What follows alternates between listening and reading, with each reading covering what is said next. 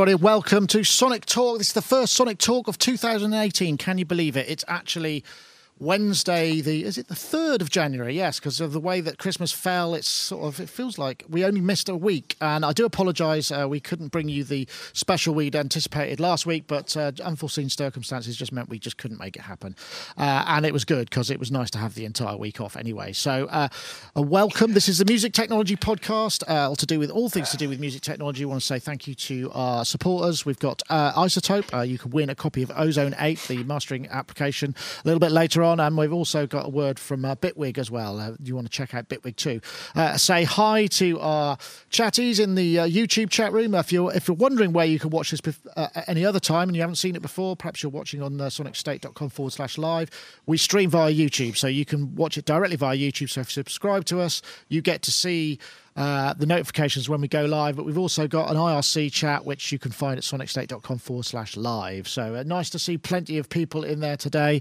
Uh, uh I hope you uh, haven't been too de- deprived of your Sonic State fix. Although we did actually send out a, a video of Boxing Day. It was my Boxing Day beatbox video, which was Gaz reviewing the new Roland Boutique TR-08, which seemed to go down really well. And I think he's already been gifted um, because there was a few dancing moves in there, which I think you know bound to be uh, turned into an animated GIF there. so yeah, so well, welcome. Oh, I can't wait to see. Yeah, that. no, you. you I, am waiting for the link to come through. Somebody told me it was there. So uh, well, I'll start with you, Rich, because that was your first chuckle. Who uh, uh, let us know your presence. Rich Hilton, Hiltonius, fresh back from his transatlantic New Year's hop where uh, you were playing uh, with Chic, which you do on a regular basis, but uh, you had the special kind of like golden slot on the BBC uh, New Year's Eve, uh, which I saw. It looked like it was a rocking gig. How was it?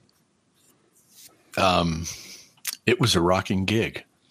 It was great, great. The the crowd, the energy in the room was amazing. What a beautiful building. Um, what a great honor to get that slot uh, and to uh, have an opportunity to do what we do. Holy shit! There's a bug on my microphone. Um, what a kind of uh, well, anyway, a spy bug or an an, uh, an insect no, kind of bug? Stink, what's called a stink bug, which I will dispose of as soon as you cut to the next guy. But uh, anyway. Uh, it was a Talk great with gig. your mouth closed. it's like what the heck is moving by my eye? Oh, look at that. Um, it was a great gig. We had a great time. Uh, I've seen it now as it was broadcast, and uh, it freaking looks spectacular. The crew, the BBC people, the people involved in the video and the and the lighting production, it was just stunning to look at on TV, at least to me. And I'm not even talking about looking at me on TV because nobody wants to do that. But but I'm talking about the look of the presentation. The production is just stunning. yeah. They've really got it. Got to hand it to them. They've got it. Obviously, so, they've done this before. Rich, I'm, what I'll do is I'll cut, and maybe we'll come back to that Thank in a bit. You. So then you can deal with your insect, uh, uh, your, your, your live insect. This guy's uh, got to go. and of course, uh, everybody wants to get into the act. yeah, we have uh, Mr. As Jimmy Durante used to say. Yoad Nevo, uh, who's that back in the studio in London. last time we spoke to him, he was in Tel Aviv on his Waves Week. Is that like a, what you call it? Is it, has it got a special type of type of the month that you're talking? Yeah. Waves Week. Yeah, that's what I call it. okay, that's what it is. That's what it is. So, uh, uh, uh, is there anything you can tell us about? Are you working on anything exciting that uh, that you can say anything about? I'm sure I am actually. Oh. I am actually. Um, it's going to be on your screen um, inside the computer and it's going to make some noises. okay. Excellent. Well, I, I completely cool. understand how you might not be able to give us any more information, but in case you're wondering, yeah. Yoad, of course, uh, he does, uh, as well as being, uh, let me see if I can, pr- I've got my two shot. We could do that, yes, as well as being uh, uh, a very busy producer, remixer, and songwriting, and all kind of kind of stuff in his fabulous studio up there in London. He also develops uh, software products in conjunction with Waves or Four Waves. I as waves. I'm not sure exactly which is which, but yeah, plenty of stuff. Many strings. You know, after after twenty after twenty years, I'm not sure quite myself, but uh, you know that's how we've been rocking for uh, quite a while now. So no title. Okay, just just Yoad at Waves. That sounds good. So, what, uh, were yeah. you working over mostly over Christmas, or did you get a bit of a break, or how did it work for you? No, I did have a nice break. Tel Aviv weather was unbelievable. Uh, I've been there with my daughter and my wife, so and lots of family and everyone. So it was nice and sunny. Long walks on the beach, and uh, Oh wow. did manage to do some work as well. Uh, so it was lovely. Came back on Saturday. Excellent. And I noticed that you've uh, flipped round your shot, so we now can see your sort of bank of your mountain of keyboards behind you. So uh, is that is that all of what you have in No, the the studio? mountain is there. Oh, I see. We've just got the just the, the B rig. Is that? no, yeah. these are these are the mono. That's the monophonic kind of uh, um, more accessible, more hands-on sort of um, rack. Ah, right. So you keep that close by because I know you were telling us about the uh, the MIDI controller thing that you set up where you can Mm-hmm. control everything. So that's more of you kind of you get your hands onto it and uh, get That's stuck in, right? Yeah, What's your current then? yeah, absolutely. Always SH one hundred one. Really? Always. You're a, you're a 101 guy. Yeah. Have you tried the boutique? Absolutely, Have you tried the absolutely. boutique? Have you tried the boutique yet? I haven't. I haven't. I have, you know, I have two SH 101s and I don't feel the need to, you know, to get another digital version Sure. of it. I'm sure it's great, but I just love it. It's so, the sound is so solid. And um, I actually, I was interviewed, I don't remember on which magazine about that. And the thing is with 101 is that the fact that it only has one oscillator kind of forces you to but obviously to use one oscillator so you get those amazing solid bass sounds it's Yeah. not that you couldn't do it's not that you can't do it on a mini moog but you never do because you have three oscillators you're always tempted to oh just add a little bit of that fifth and a little bit of that detune and, and all that and suddenly you get instead of a really solid bass, you get something else. uh, with the SH, you just get that, and it and it sounds amazing. So uh, you, uh, I, would like to point. You're also uh, traditionally a guitarist. So I want to know: do you do you stick the modulation grip on and strap on the SH101 and do bust a move around the studio? Not quite, no. okay, well, thank you very much for joining us, Yoad. And also, we have Mr. Steve Hillier, uh, stevehillier.net, uh, of course, uh, member of Dubstar, educator, songwriter, producer, DJ. Do you have any uh, epic uh, Christmas gigs then while you were. Uh, I went over to uh, Copenhagen, which is uh, the most Christmassy place in the world, uh, in my experience, and that was really nice. Did a little um, a little party in uh, a, a part of uh, Copenhagen called Christiania. Which, oh, Christian um, F., the, is- the classic. That part. yeah, Yeah, it's, wow. It's one of uh, yeah, it's one of my favorite places in the world, quite frankly, and um, so that that was really good. It's always a kind of a strange uh, atmosphere there, in the sense that um, usually sort of Christmas parties in in England are all fueled by alcohol. Um, not so much in Christiania, to be honest.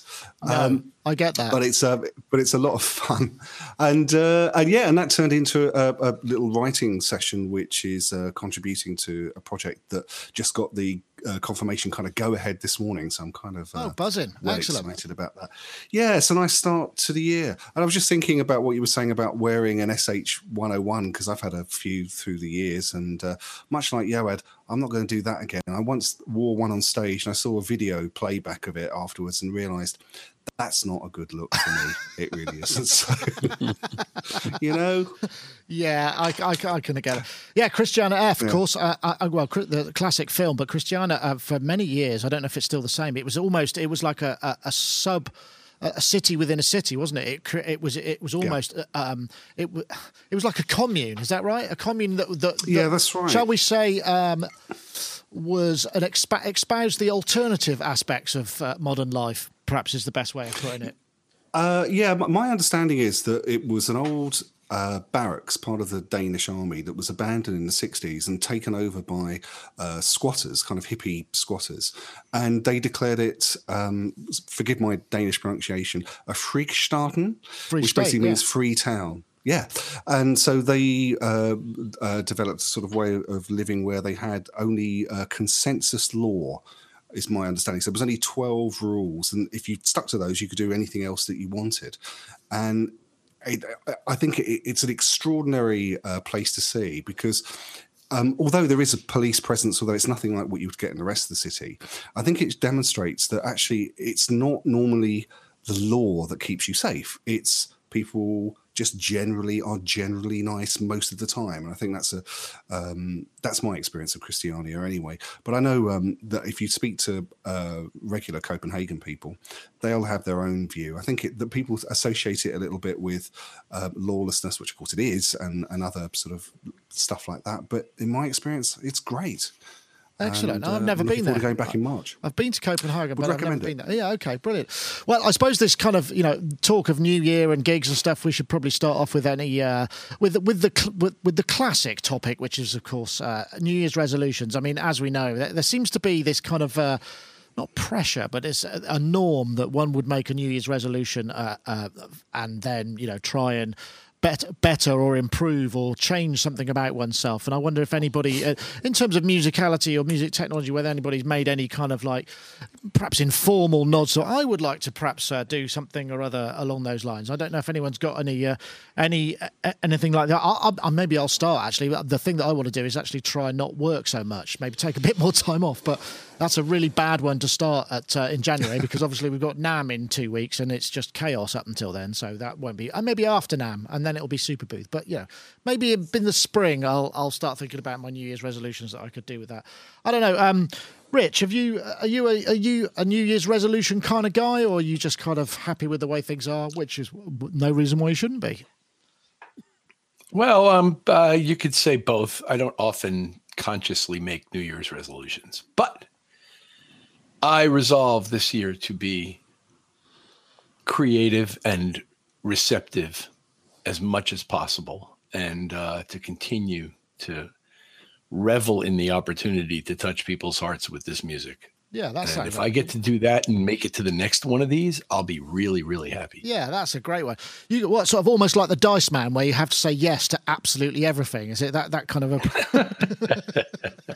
Maybe not going that far. Good. Just say don't Good. say no to anything. Yeah, I don't know. No, no, no, no, No, no, no. But but but flow. You know, be with the Yeah, be yeah. flowing. Be flowing. Absolutely, Steve. What Get about out of you? your own way. What about you then, Steve? Have you uh, have you got any kind of resolution? I mean, obviously you just got a new job in, Yeah. so you know maybe that's Yeah. Um, I, I, I do actually. I've got I've two resolutions, which I'll tell you about very quickly. The, the the first one, it's not really a music technology thing, but I've realised over the last few years that I have um, times of the day where I'm most creative, and it, it tends to be early morning and late afternoon into the evening. And just through the way that work has fallen over the last few years, unfortunately, those aren't times that I'm working. I tend to be uh, working mainly, especially with other people, um, in the afternoon. So I've got to see if if I can make it so I only do um, collaborative sessions in the late afternoon and in the evening, and do solo well, when I'm working on my own in the early morning. And I think that might. You know, there might be something in that for me. Um, the other thing I'm going to do is I'm going to ban uh, social media from the studio good plan. not Yeah. because well simply because I, i've been thinking about this um, over the last few years particularly i've noticed that um, you know compared to the olden days when if you were in a studio you were completely isolated. There was no uh, mobile phones. Um, and if you were lucky or unlucky i suppose there was a telephone. Whereas these days if you're working um, you've got your mobile there you've got facebook up on that screen you've got this that and the other whole load of distractions going on. So I'm going to uh, not have those distractions and basically switch them all off. Ah, that's that's an interesting idea. I know. Yeah, how are you, Yoad, with uh, with people with uh, uh, on phones and you know social media? Because there's a lot of waiting around, isn't there? So it's very tempting to kind of you know just oh I'll just yeah i don't i don't do it myself in the studio and i'm not very strong on it anywhere else uh, for that matter but uh, obviously all the artists that i work with uh, without exception they sit on the sofa on their whatever platform it is all of them without exception go and um, shoot my um, old oscilloscope here, which is doing some nice shapes, and put it on Instagram, thinking that they are so original and they are the first ones to to be doing it. Um, but no, I, I don't get distract, distracted um, that much by that. Emails is is the one thing that kind of Oh, um, yeah. yeah. That's Uh, difficult to- but to ignore, isn't yeah. I want to be. Yeah, this year I want to. I want to have more time to to just basically do nothing uh, in the studio. So not not to work, but just to play because it's it's always been my hobby as well. Um, and I've been talking to about it with with Pino, who sits here and watches the is just watching the, the broadcast in the other room. Um, that it's it's my hobby. Uh, is my assistant. Um, uh, it's my hobby as well as my job, and you know I miss my hobby basically. Yeah, well, I know, I agree, and uh, and that, more, more into that finding finding time to kind of to just play a noodle. We've talked about this before, just kind of just to follow your nose and not have any kind of creative brief to be working to is important to keep your chops up as well because you're always going to discovering things that wouldn't not you know with time pressure or things that you kind of have to do for a specific purpose you tend to one tends to follow the path that you know will get you there rather than one that will take you on a kind of uh, round trip because time is money and all of those sort of things. So yeah, I think that's probably a pretty good one. So yeah, good a good call, good call there. Um, uh, right, well, just while we're well, with that pause, I'll just uh, I think we'll just have a word from uh, our friends at Bitwig. Bitwig Studio 2.2 is here. Bitwig Studio combines both timeline and clip-based sequencing on Windows, macOS, and Linux. It features VST3 support, plug-in crashing protection, and a highly flexible user interface. With a lightning-fast workflow for keyboard, mouse, and also touchscreens, it's great on the new Microsoft Surface devices. Modularity is also central to Bitwig Studio. It focuses on strengthening the way devices interact with one another and offers a highly flexible modulation routing system so you can route almost anything to anywhere, including audio rate modulations. Bitwig also offers many sync options MIDI, MIDI clock master slave, MTC, CV and gate, hardware audio clock, and Ableton Link. So why not try Bitwig Studio today? Go to bit.ly slash bitwig now and try it out for yourself.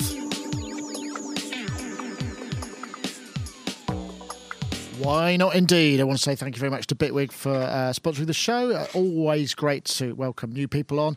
Um, so let's think. What did we? We do have some topics. Although, uh, to be fair, you know, the, the, the the space between Christmas and New Year is not generally the time that one uh, will be releasing lots of products. I mean, you tend to get offers and Boxing Day sales, and there was all of that sort of stuff. But to be honest, we just shut down. I mean, I looked.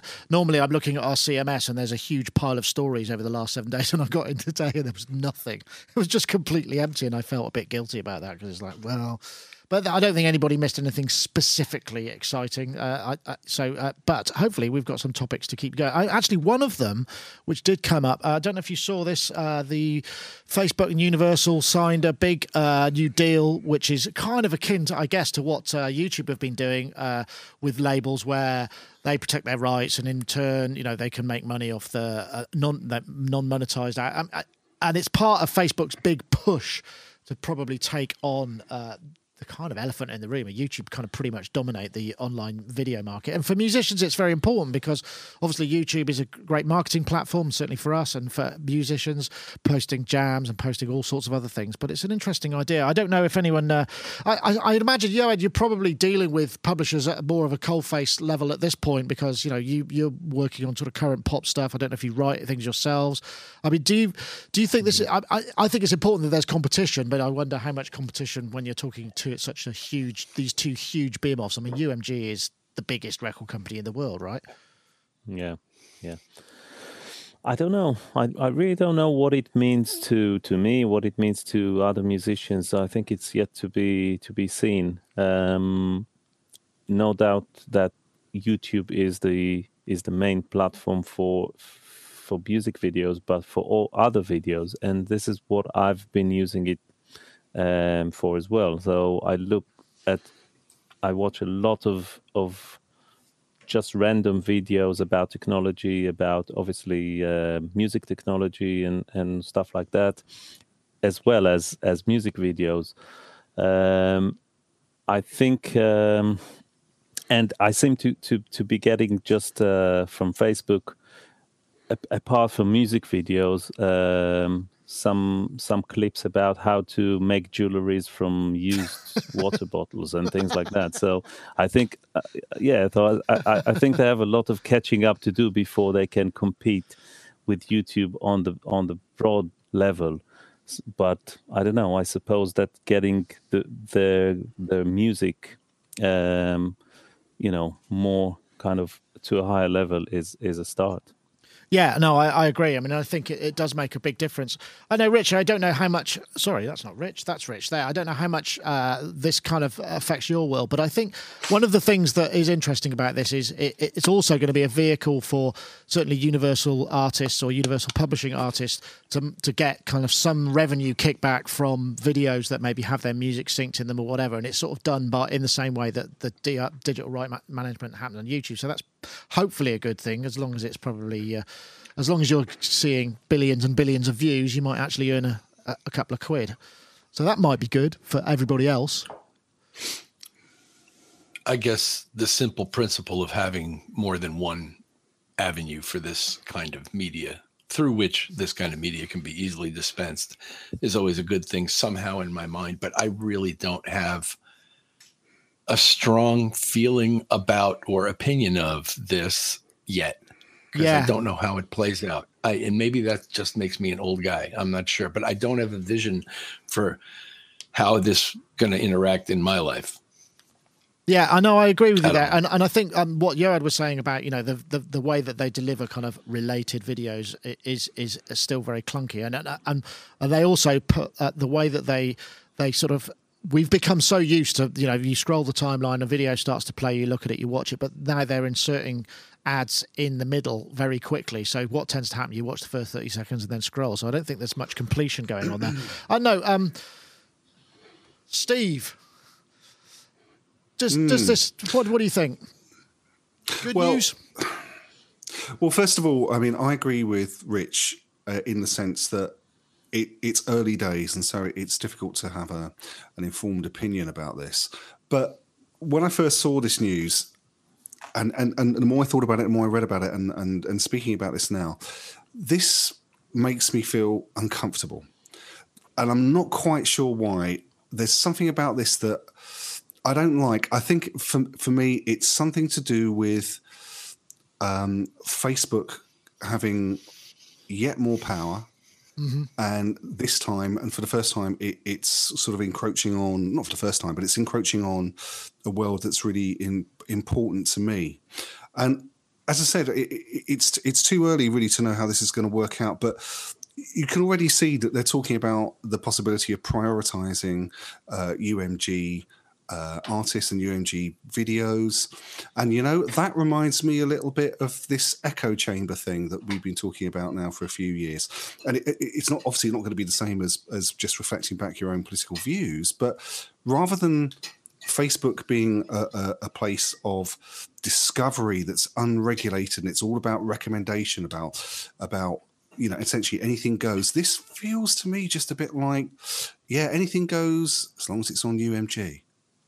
Yeah. This is speculation on my part. You know, I have to, you know, stress this. It just makes me feel like really what I would prefer is to have a situation where um, it, it's not an established big company like Facebook that's doing it. It's somebody else that's come along and brought a fresh um, attitude and, perspective on music discovery. Um, and, and, and, sort of built it from scratch and built it for everyone to benefit, from the musicians to the audience to all the rights holders. That's not what I'm feeling from this. yeah, well, it is a big business, a high level corporate deal. Multi, they say multi year. You know, it's like they've obviously signed a pretty big deal there somewhere along the line. So maybe you're right about that.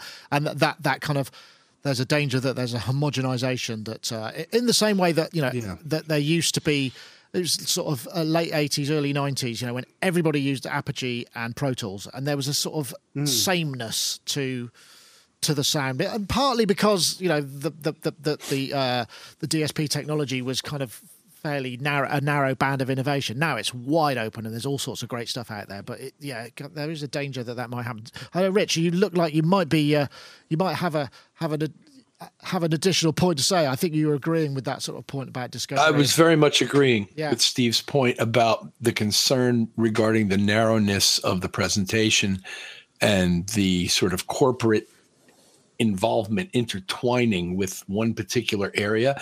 But it was interesting as Steve was describing this more sort of utopian vision of what it could be. It sounded a heck of a lot to me like Spotify. Yeah, well, I, I, do you know what, Rich? That actually was what I was thinking, but I didn't want to throw a sort of a Swedish cat amongst the pigeons. Well, okay, very good. That would be good. Also, I mean, I, th- I think again, you know, we come back to uh, we're talking about streaming services. I mean, the problem with Spotify is it doesn't really make any money for anybody unless you're Beyonce or Coldplay. You know, there's not much revenue that's that's kicking back to the artist, and that model Understood. that model hasn't been figured out yet. I don't know if you've. Uh, Do you know anyone, Yoad, who's making a lot of money out of Spotify? Um. Hmm even if I do, they they wouldn't say. So I don't know. no fair play. everyone is everyone is just complaining all the time. So yeah, well, yeah, exactly. it, yes, I know what you mean. It, uh, I wasn't necessarily trying to be a kind of down on the whole thing. New technology is one of the great things about it is it does allow discovery. It does allow very quick yeah. the ability for things to become big very quickly or well known very quickly on, on merit sometimes, not just on the amount of marketing budget you've got to promote it. Uh, but Nick, just to throw something in here, um, I, it's a good question uh, you asked Yoad about. Do you know anyone who's making you know a living from Spotify? Um, but I actually do know at least half a dozen people who are making a living from YouTube. Um, and and most of them are musicians. There's a, a, couple of women I know who aren't doing music, and they're earning a living wage from that. I'm wondering, will this arrangement with UMG and Facebook impact on that? You know, that income these right. people are having from YouTube, and will this uh, sort of revenue stream be available through Facebook for these you know vloggers or uh, there has know, been there has been talk. There has been talk about that mm. happening which and I think is a very valid point. There has been talk about that happening definitely. Uh, I mean you know you if you do, if you do a lot of videos and it doesn't have to be a lot a lot of video I mean you know okay I'm going to say a lot. I mean it's not hard. We do around about six to eight hundred thousand views a, a month and that generates some revenue. It's not a living wage, or certainly not in terms of business sense. But it, if it was just me in my bedroom in my vest, then I'd be it would be okay, you know. If and I had other revenue streams, but so it's quite possible to be kind of almost a cottage industry. And Facebook have been talking about introducing the notion of monetizing uh, native video that you upload and then giving giving a kickback. But that so far that doesn't seem to have actually kind of come back. They've they've got so many clients who want to advertise yet they don't seem to have uh, pushed it back towards the altar. Not that I'm aware of. I mean, maybe they haven't got around to rolling it out no. yet. Any, anyway, but yeah, that's a good point about people being able to make a living wage out of uh, out of the YouTube platform, and that I guess is something. I think it works out. It's around about thirty percent of revenue, or I can't remember which way around it works. It's anyway. Um, without getting too commercial on it, how about something completely different? Hello, my name's Caitlin. You might have noticed that I'm wearing a crown here, and that's because I've just been to a Christmas party. Want to say thank you to Chris because he's offered me this website for free. It's called Learning Modular. And now we're in the gloss now we're in the glossary here and I'm going to read you this sentence here because it's under clock and we've got a new clock divider here that we're, that we're going to use. A clock usually refers to the main rhythmic pulse in a system. Now I'm going to demonstrate that using this purple wire here, which is connected to our sign here that we have set up so it makes a clock pulse every time one of these red lights flashes. Now I'm going to turn it on. Now there's a clock pulse in this purple wire every time one of these lights flashes. Now I'm going to plug it into the trigger on our bass drum here so that you can hear it. Let's go. Oh yeah. I like that, but it's a bit fast, and I only want it. That is just the, one of the most adorable and awesome things because there are two reasons. A, it's great to see a little girl who is obviously not just working from a script there. You know, she she genuinely has a knowledge and an interest, and also she's able to explain it actually pretty well, better than most of us, uh, certainly as on this side of the camera. and I just think that's brilliant and kind of like, doesn't that warm the cockles of your heart? I don't know, Steve. I, I'm kind of, I, and, and clock division is, is is a thorny subject, and she does. If you watch the whole video, she explains it very well. I'll have to watch it to the end. Then it's it's stumped me on many occasions. I, yeah, I, it, it's you know it, it's so um, heartwarming to see a, a, child working with technology, and it's kind of inspiring for me because uh, this weekend I have to do Christmas all over with the in-laws up in Cheshire, and my nephew has decided that he's going to build a robot like they see on Robot Wars, and he's enlisted Uncle Steve to design it and make it for him. So um, I'm going to be doing a lot of this over the weekend, I think. Well, watching YouTube videos on how to make and design robots, perhaps. Yeah. Yeah, and not um, not leading to post Christmas disappointment with uh, little Joshua. Yeah, yeah, yeah. Oh well, I hope it works out for you as well. Uh, Rich, I mean, I know your your kids have grown up and they've become, you know, they're involved in music and music technology, so you know they're following in their father's footsteps to a degree. There, I mean, how young were they when they, or did they show an exp- an interest at an early age? They showed an interest at an early age, mostly because of my wife's participation in drum corps. Ah, and that okay. was their early musical experiences. And they were both involved in playing in drum corps on various instruments from a very early age. And that was how they kind of got into it. So, as much as it looks like it must have been me because I'm the visible musician in the family, actually comes by through my wife. Um, this girl could not have been more adorable.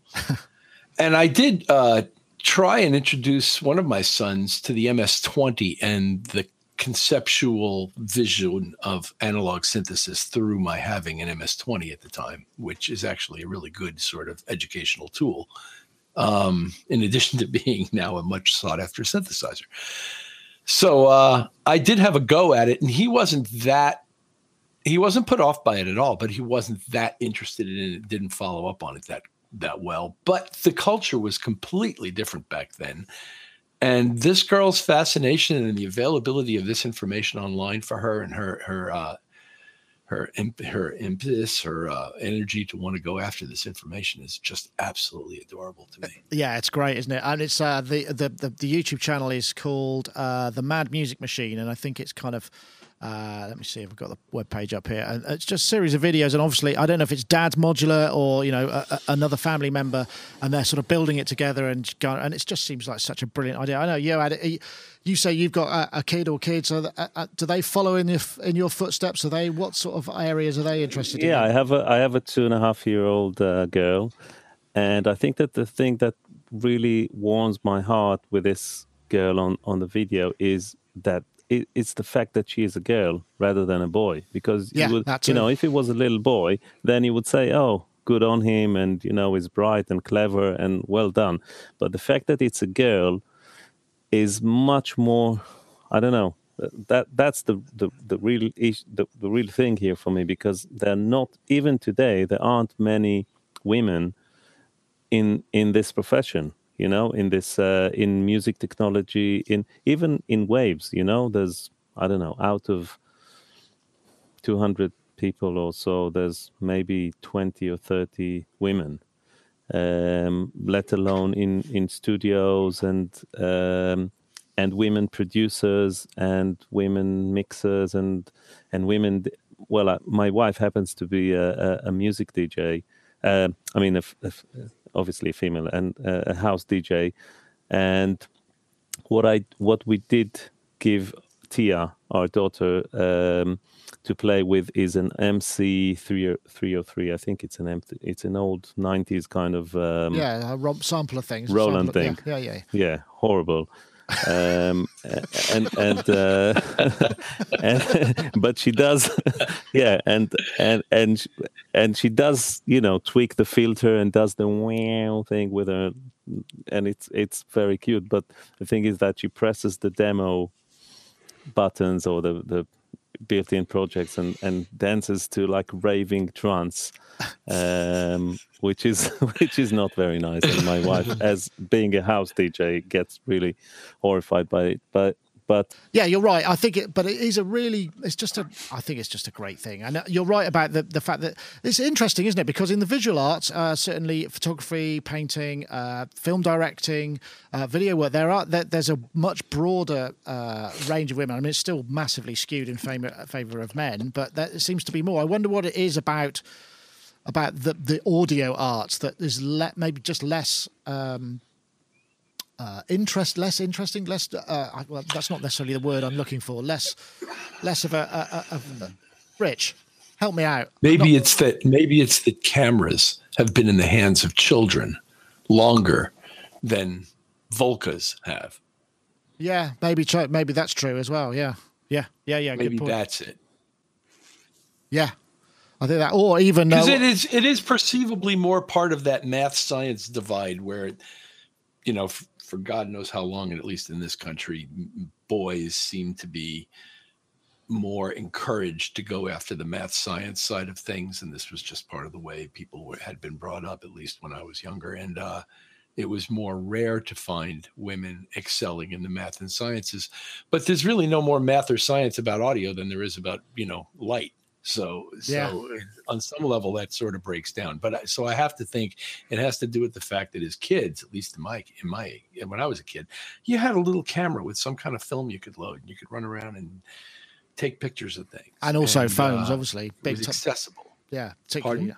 And particularly now obviously everybody with smartphones and films i mean you know Yeah, yeah, they're of all course, kind even of more so now. But so- but but I'm just saying they've been longer in the culture Yeah.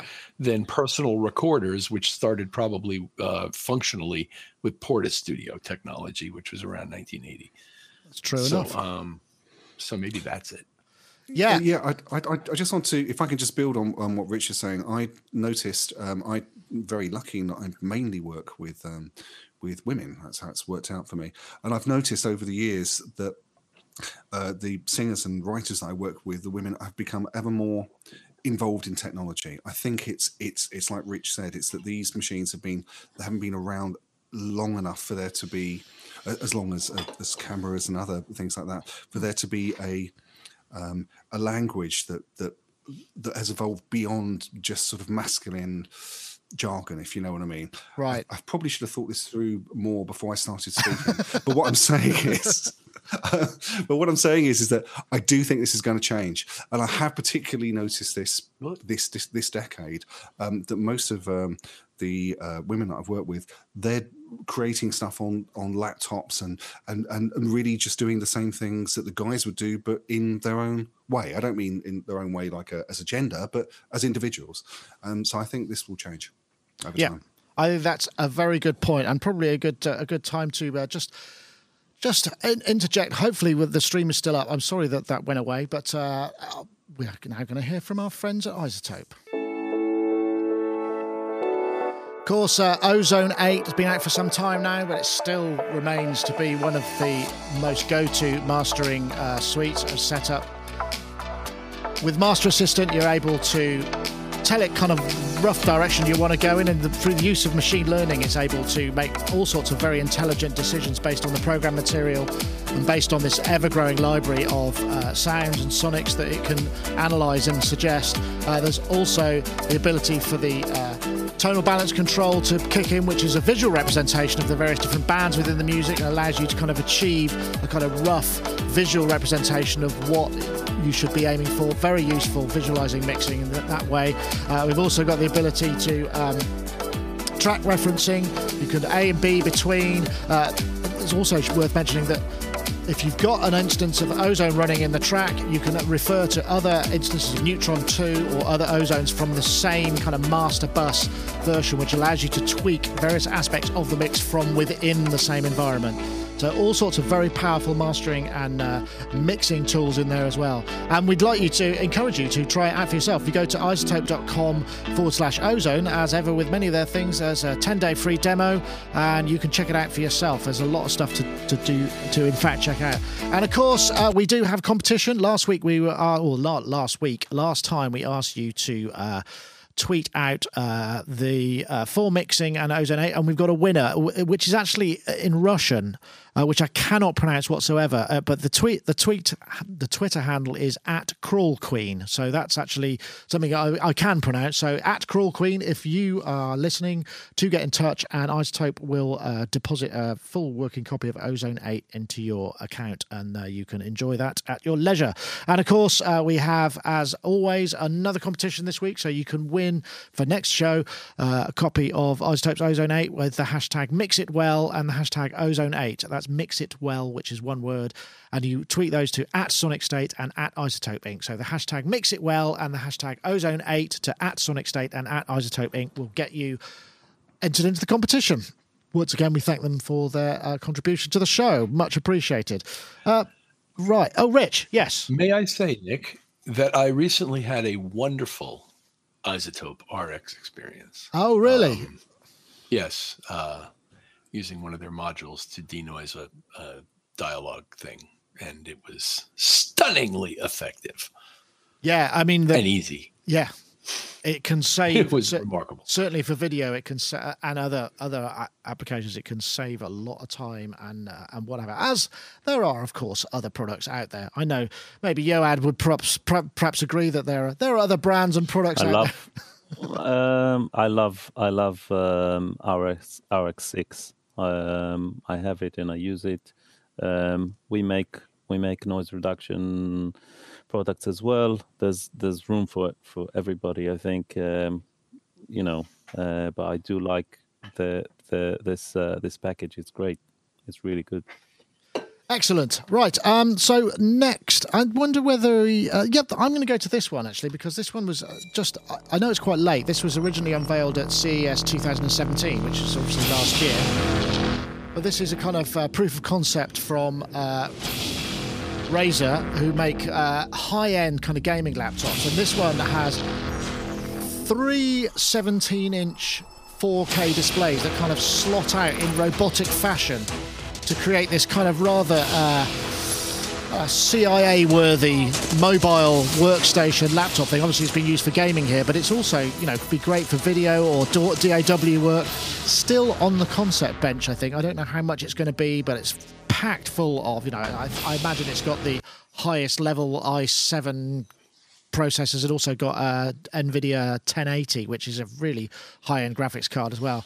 And I, it got me thinking because I thought, wow, that's you know, it's obviously designed at the gamers, but but you know, as we know, we're, we're our laptop choices generally in the creative industry, certainly for music, tend to be more Apple-based products. But I'm wondering whether or not there's this sort of move, not away from Apple, but for more, you know, less about the thinness and the portability for it to be, you know, just something that you can fit in your, your man bag. It's something that you could actually pick up, put in a bag and take, and it's that powerful thing. Because, I mean, moving a 24 inch iMac is not much fun, but something like that, you could imagine maybe taking and working in a remote location. I know, I'm going to start with you, Rich, because you often, you're about the place, you're all over the place. I know that you use Apple products, but do you, do you think there's a need or a desire for something that's, you know, portable? It's, it's pushing the boundaries of portability, but it is ultimately portable for something with that much poke. Yeah. Oh, good. Absolutely, I do. This looks like a terrific product to me. First of all, the the the actual production of the promotional thing that they did is really really nicely done. But I think it'd be a really really useful DAW remote DAW uh, controller, assuming that it's not too heavy. Yeah, and, it does weigh and. I tend to be a guy who likes small laptops. So this isn't sort of like suitable to my normal day-to-day laptop lifestyle, but as a specific purpose-built remote uh, you know, portable DAW system running whatever you like on, you know, in Windows. Uh and apparently, according to my son, who apparently knew something about this, it's also uh, well suited to Hackintosh. Type Ah, really? So if you That, that's that's what I was about to ask. That was my. Mm, that's I- what my he, that's what he initial told question. me, but I can't. You know, I can't stand up. You know, he's my boy. Yeah, yeah, yeah. Yoad, I, I'm, I, I'm, I'm guessing your heart has maybe quickened a little at the, those facts because I know that you, you uh, have been known to discuss the Hackintosh, uh, the thorny Hackintosh issue. Uh, Well, I actually I actually switched completely now. wow. So that's my main my main system here. I don't know if it's legal or maybe I shouldn't be saying it in public, but it's uh it's absolutely mind blowing. and uh, and there's no no turning back for me. That's that's the way forward. I mean, to be honest, the the the only reason I use Mac is um, because it runs Logic. It's the only platform that can run Logic.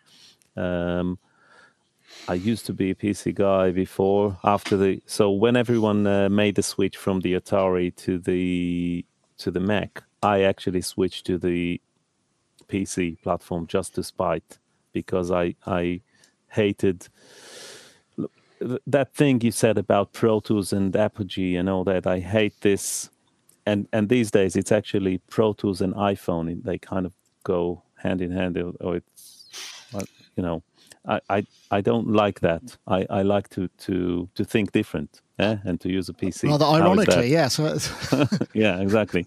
um, but um, absolutely. So so this seems like a really nice uh, laptop to have. Although I have to say, I've, I've been, uh, I did think about it, and and I do have three screens here on the desk, and it's it's nice and everything. But what I really not would like to see is actually more more um, real estate vertically rather than horizontally. Because if you think about it, you have a large track count and especially in, in Cubase, in Pro Tools, it's not a problem because you you can't do much from the well, you can, but in, in basically in Logic and um, and Cubase, you you always have to kind of expand and you know, yeah, open and, and close zoom. this Yeah, little yeah, triangle to, to show you the track, uh, the mixer or the plugins or this and that. And I would like to see the, the screen actually taller. I don't need it to, to stretch horizontally more because I don't, I can just zoom in.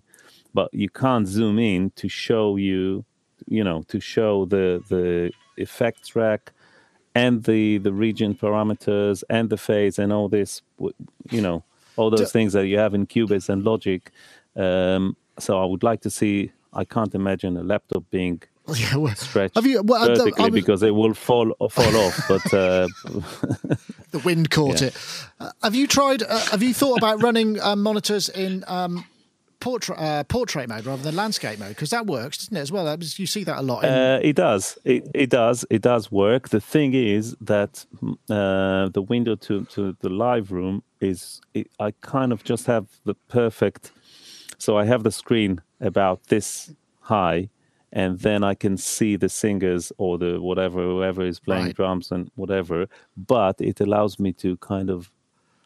Whenever I don't want giggle to, behind it when you don't want to see. Yeah, Exactly. Or- Or I need to, to, to, to send a text message while they're singing, so I kind of pretend to, shh, you know, when you're like that. when you're But, when you're um, sitting there with your hands. Oh my god, no more. Yeah, no, that, I'm sure that, doesn't happen. That doesn't happen. No, it doesn't. But that's interesting. I don't know if uh, how many because I, I I used to work with uh, a guy uh, who was a coder, and, and you see it a lot in uh, coding situations where people turn their monitors up, so yeah, you get yeah, it much. makes more you- you sense can because it's like a list view. Yeah, yeah, Yeah. exactly. You see that.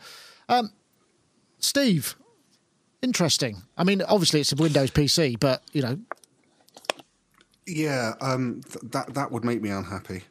But um, I do think that the that this looks really interesting, and it it raises a, a few questions for me because I first of all I, I like the idea of having uh, screens that slot out from the side. Um, and I, because I really like big screens, and uh, in fact, this laptop that I'm using right now is the last of the MacBook Pro um, 17-inch screen Ah. machines. I don't know if you, anyone remembers Yeah, those. yeah. Brilliant. This one's still going strong. Um, so, but the questions that I would ask is first of all, battery power, battery life. Now, uh, you would probably think that with a machine like this, you would always have it um, yeah, uh, plugged into the mains. But I've been in many situations just recently where, for example, um, uh, I've lost power because the power supply is broken or the power supply to the stage is gone but not to the PA, that kind of thing. And I'm just kind of wondering just what would the battery life be if you're running three pretty really low. monitors? You know what I mean? It's not going to might not even have batteries in it. I suppose. Yeah, Thinking about No, that. that- no. Well, that that would be a, a, another problem for me. Um, the other one is that um, I actually really do like laptops being light and Yeah. thin. Um, and uh, but I don't see that having three monitors that that slide out like that would necessarily make it a lot heavier. I don't know. I'm, I'm unfortunately I'm not an engineer, at least not in that sense. Um, but if the battery life was good and if it wasn't impossibly heavy, this is something that I would for example, love to take on stage. I think it would look really impressive, and particularly if you had it behind you facing the audience. I mean, that, that would make it a very expensive stage prop, but that's the kind of guy I am, I suppose. yeah, for the showman. yeah, it's an interesting idea. Yes, I mean, exactly. It is an interesting. I mean, but, but I mean, that whole notion of uh, um, just having screens that slot out. I mean, you know, it's, it's we've got these big, wide, Yeah. curved ones. So you could imagine a situation where you just buy a monitor, which is effectively three monitors. I mean, you don't need the laptop. What about if you just had something that you could just that is, you know. Maybe 15 inch or 17 Yeah. inch size that you can pull out and becomes three monitors. I mean, there's a product right there that would work with, you know, because you might have a Mac Mini or something else, or another laptop that you just put in a Thunderbolt connection to. I mean, that that seems like a product. I mean, it's very specialized, and the only time you generally see them advertised with such glamour is uh, for driving games, shoot 'em ups, or or flight simulators, isn't it? You don't, don't you know, they did show um, some pictures in the product page. I think I've got it here somewhere of of something going on with the actual. Uh, hold on before I go I'm not going anywhere. Somebody using it as as a a, a video editing kind of thing. Yeah there we go. I don't know what that is. That looks like Premiere or something. That looks kind of interesting. Could you just imagine sitting on the uh, on the aeroplane in the central seat with those kind of sitting out playing your watching your movies or your your ultra wide ski? I mean I think it's going to weigh about tw- 10 to 20 you know 10 pounds plus maybe 15 pounds and it's not it's not the sort of thing that is portable for that reason it's just but it it look it reminds me a little bit like one of those things where you have sort of mobile observation offices in uh, you know in war films where you know they just pull one of those out and you go and there it is there's the com- command and control center i mean it's the sort Yeah, of yeah. thing that that is almost a military style kind of piece of hardware but I, I have to say i do like the look of that I would, and I haven't tried it. I don't know whether it would hack into. Uh, if it does hack into, us, that could be interesting. I've not tried that, but um, but yeah, I, as it, and again, I don't know the legality of it. I think there's something to do with the operating system more than anything else. But uh, hey, we'll we'll, we'll Uh, gloss over My that. understanding is, oh, okay, we'll gloss over it. it's probably for the best. yeah, let's leave that for now, shall we? Um, okay. Oh yeah, and the other thing that we were going to talk about was the, the note that there's there's been a, a, a this proliferation. This is something that Yoad brought in. The proliferation of cloud. Have we got time for this? I guess we. uh, How's everybody for time before I launch into it? Because it's it's. pr- Yeah, are we okay? How are you doing, Yoad, for time? Good. O- okay. I'm good. the the proliferation of kind of cloud based sample browsing uh, and and sort of production ecosystems. You know, we've got Splice.com, which we reviewed uh, back in 2015, which not only does uh, version uh, control of uh, Ableton Live, Logic X, and uh, I think FL Studio and GarageBand 10, but it also does. You know, you can buy and browse cloud-based samples and bring them in and drag them via plugins. There's also uh, uh, um, hold on, I've got my list here. Uh, loopcloud.com, which is the loop master. They- They've got like 5 million plus samples that you can access to. And there's also Noiiz. Now, um, you, you brought this you brought this to the table, yeah. And what, what was it that kind of um, made you want to think about it? Because it is, it is a different way of working, right? Absolutely. So, you know, throughout the years, I've been accumulating sample libraries and, and just samples and editing EXS programs and finding this and finding that. And, and these days, I find that it's almost like so basically owning sample libraries is almost like owning the film DVDs.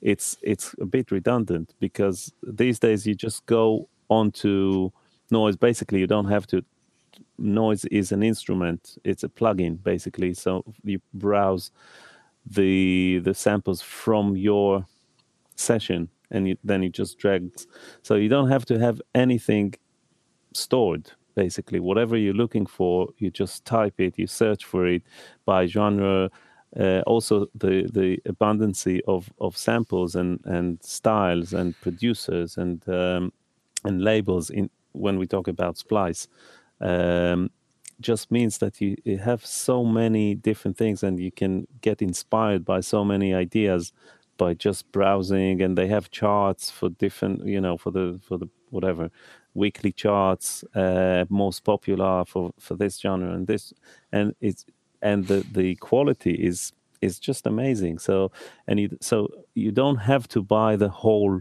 pack. You just find one Yeah. bass drum and you drag it to your session and then you you, you know it's just an an amazing concept and it's so uh, it just makes me look at my whole library that I've collected through the years kind of redundant.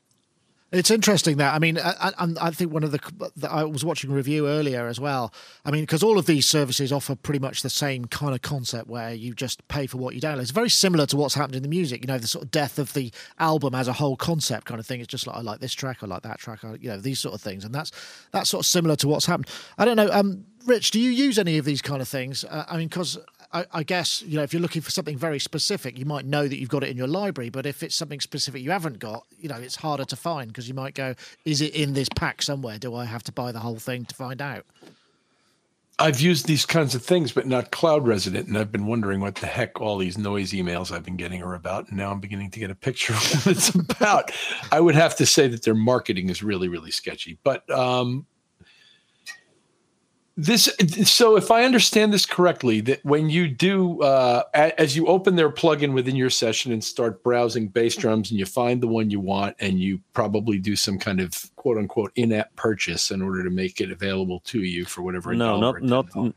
They're credit based usually. You, you sort of you sort of charge up a number of credits and then you just use them up. You know, each one is a is a credit. Oh, see you. well, I in, see. in the I case see. of sorry Sorry, sorry. in the you- case of Yes, Noiiz sir. it's actually subscription based. So so once you subscribe it's unlimited and you can price as much as you want and and download as much as you want but you can also set it to sync to to your to your host and you can set the key. So it will transpose. And so it's basically like having apple loops because it will also play in time. So once it downloads or once it, it previews, it will be in sync with your session. So if you're talking about loops and, and things like that, or vocal phrases or whatever, it just it's it's like Apple loops, It's and done. then you drag it drag it to, Very to an audio track. Yeah, yeah. Very yeah, clever. It's amazing. Yeah, very nice.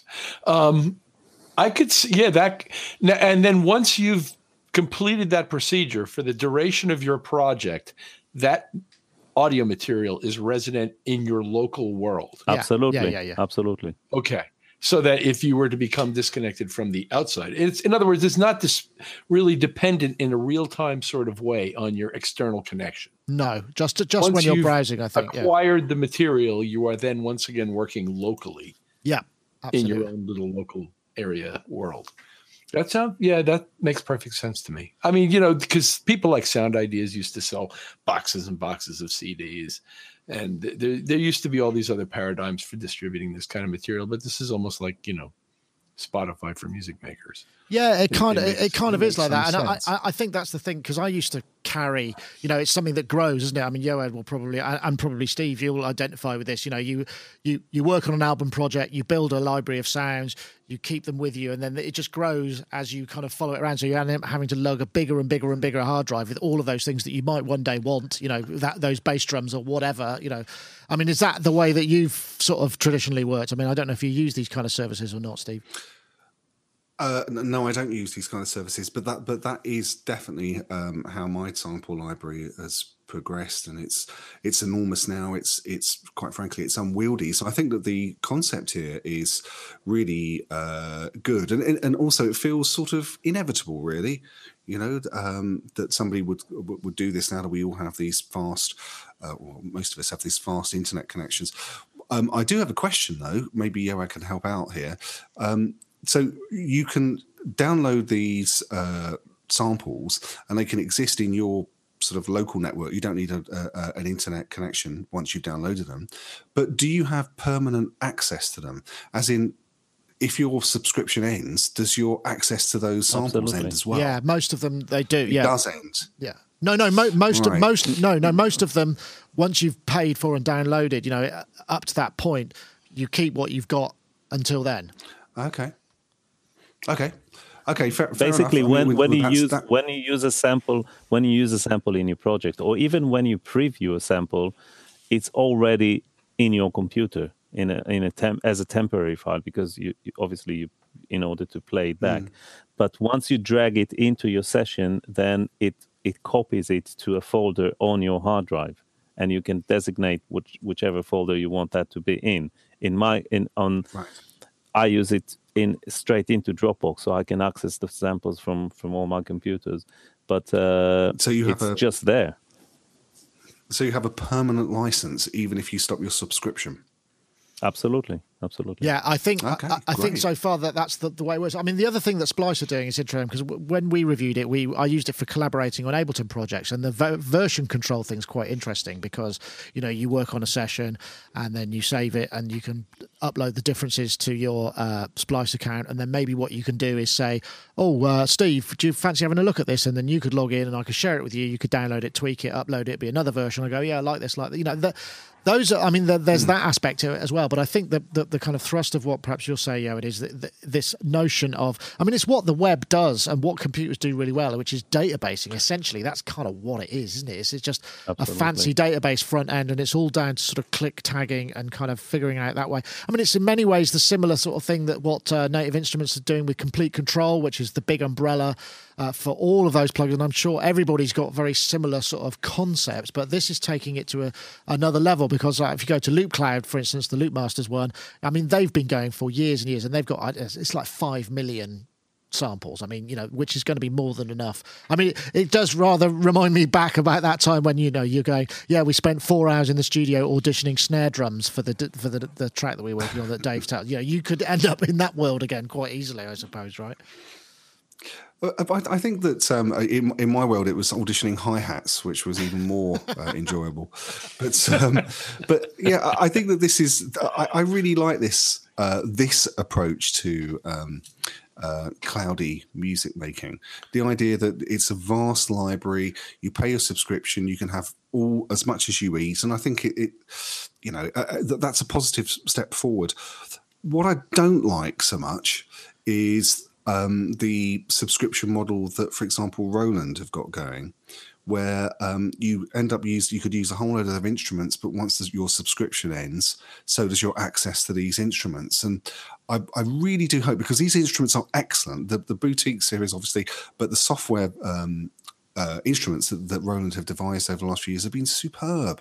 I just really hope that they can work out a, a different way to monetize their work um, without having just this choice of subscription only. And I know that you, if you if you uh, subscribe to the Roland Cloud for a year, you get one instrument for free. I, I know that, but I sort of feel like.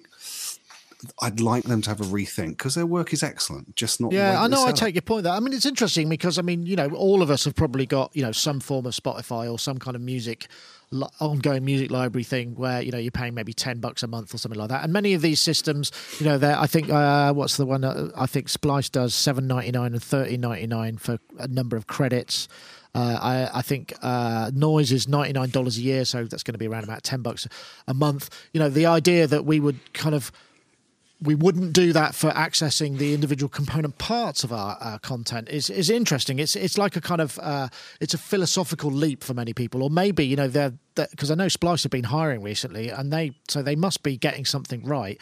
I mean, even though they're still only, I mean, when we reviewed uh, Splice. Uh, in two, I think it was 2015, so a while back, they had Logic Pro X, Live 8 and 9, and uh, GarageBand, and they they said there were going to be more coming. They still haven't actually increased the number of supported DAWs, and that by by supported I mean that integrate directly with the asset management side of things. So obviously it's the samples and the plug because they do plugins where you can buy to rent. So you would rent a You can plugin for rent a plugins, while, yeah. and then after a certain amount of time, it's yours because you've paid for it anyway. So it's it's almost like hire purchase or kind of it's like a banking product in many ways, you know, as well. It's just a clever way of dressing it up. Um, so yeah, it's an interesting idea.